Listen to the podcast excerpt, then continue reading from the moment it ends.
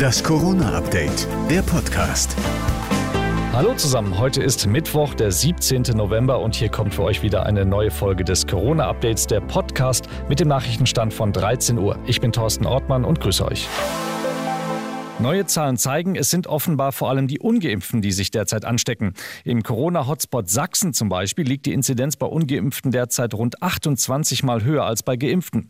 Darum will noch Bundesgesundheitsminister Spahn jetzt mehr Menschen boostern, auch wenn die Zweitimpfung weniger als sechs Monate zurückliegt. Der Hausärzteverband ist aber dagegen und will weiter Ältere zuerst die dritte Impfung verabreichen. Jüngere und Gesunde seien auch nach sechs Monaten noch ausreichend geschützt. Klar ist jedenfalls, Boostern hilft, sagt Virologe Hendrik Strick bei NTV. Die Studien haben eben gezeigt, dass es bis zu eine 90-prozentige Verbesserung des Schutzes ist. Aber es kann genauso sein, wir können ja nicht in die Zukunft schauen, dass wir ähnlich auch wieder eine Abflachung nach ein paar Monaten sehen, dann vielleicht von einem hohen, höheren Niveau. Aber es kann dann eben auch sein, dass man im Herbst und Winter nächsten Jahres vor allem die Älteren wieder boostern sollte. Das NRW-Gesundheitsministerium hat Schwierigkeiten bei der Auffrischungsimpfung eingeräumt. Vor allem die Hausarztpraxen seien derzeit mit anderen Erkältungskrankheiten überlastet.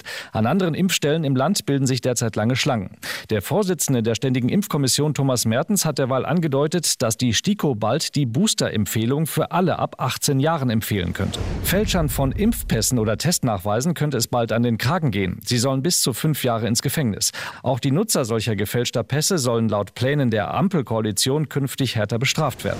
Auch im Ausland steigen die Zahlen. In Großbritannien hatte Premierminister Johnson ja noch im Juni den Freedom Day ausgerufen, also das Ende Ende aller Maßnahmen. Jetzt liegen die Inzidenzen dort wieder über 300 und Johnson will darum jetzt sogar einen Lockdown zu Weihnachten nicht mehr ausschließen. Clearly we cannot rule anything out.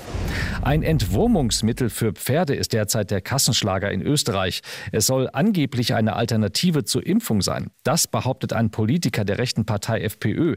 Der ist Impfgegner und schwört auf das Pferdemittel. Österreichische Ärzte sehen das allerdings anders. Die müssen sich nämlich derzeit immer häufiger um Menschen kümmern, die sich mit dem Zeug vergiftet haben. Das war das Corona-Update vom 17. November.